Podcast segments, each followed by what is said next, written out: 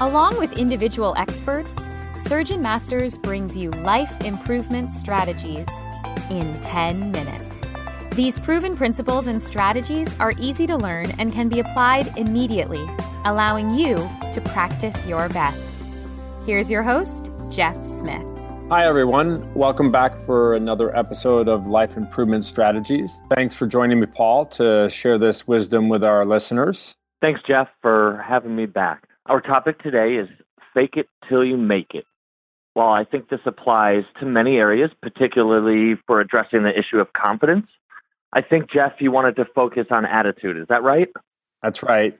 There is uh, significant research and plenty of uh, stories of how faking it can lead to success in multiple areas. It applies to people addressing things like fear, anxiety, depression, and more. But confidence is key. By just shifting your thoughts to your goals, the research suggests you can project a more capable, confident persona. We can apply it to almost any, probably any improvement strategy, but it particularly applies to areas where we either lack confidence or where we feel it might be a little insincere in our approach. So, faking it isn't really about lying or being insincere, it's about trusting your ability to adapt so that your confidence precedes your experience you're reaching your goal or your passion for performance improvement in areas before you even feel it.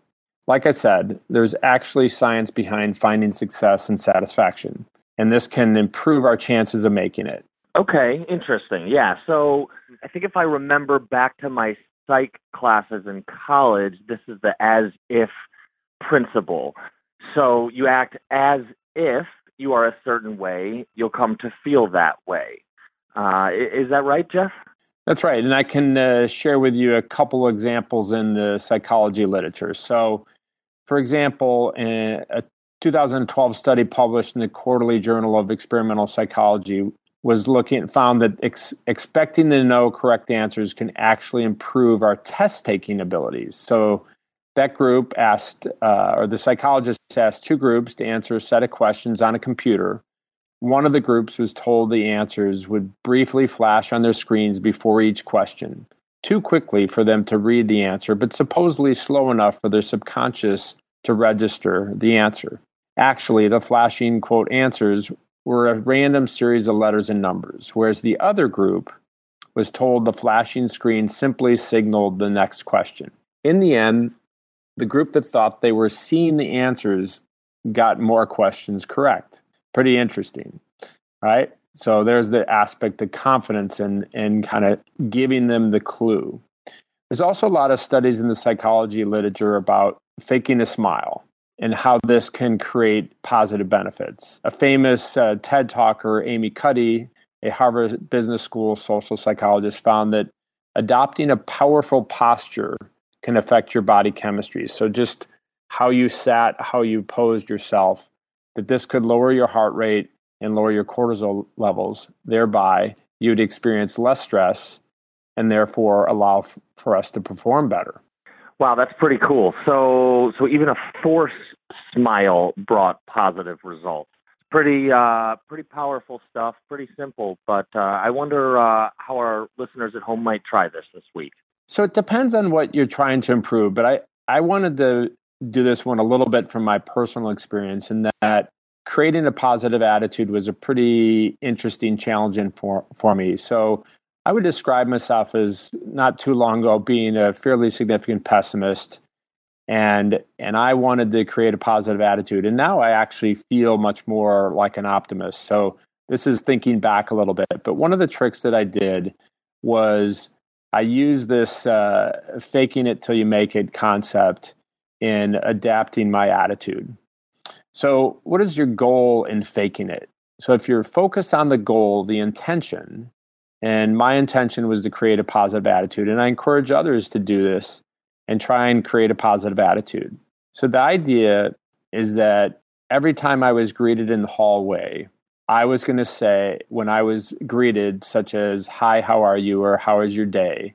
I was going to respond with a positive answer. So that's exactly what I did. I I would walk down the hallway, somebody would say, "Hi, how are you?" And I'd I'd smile and say, "Great."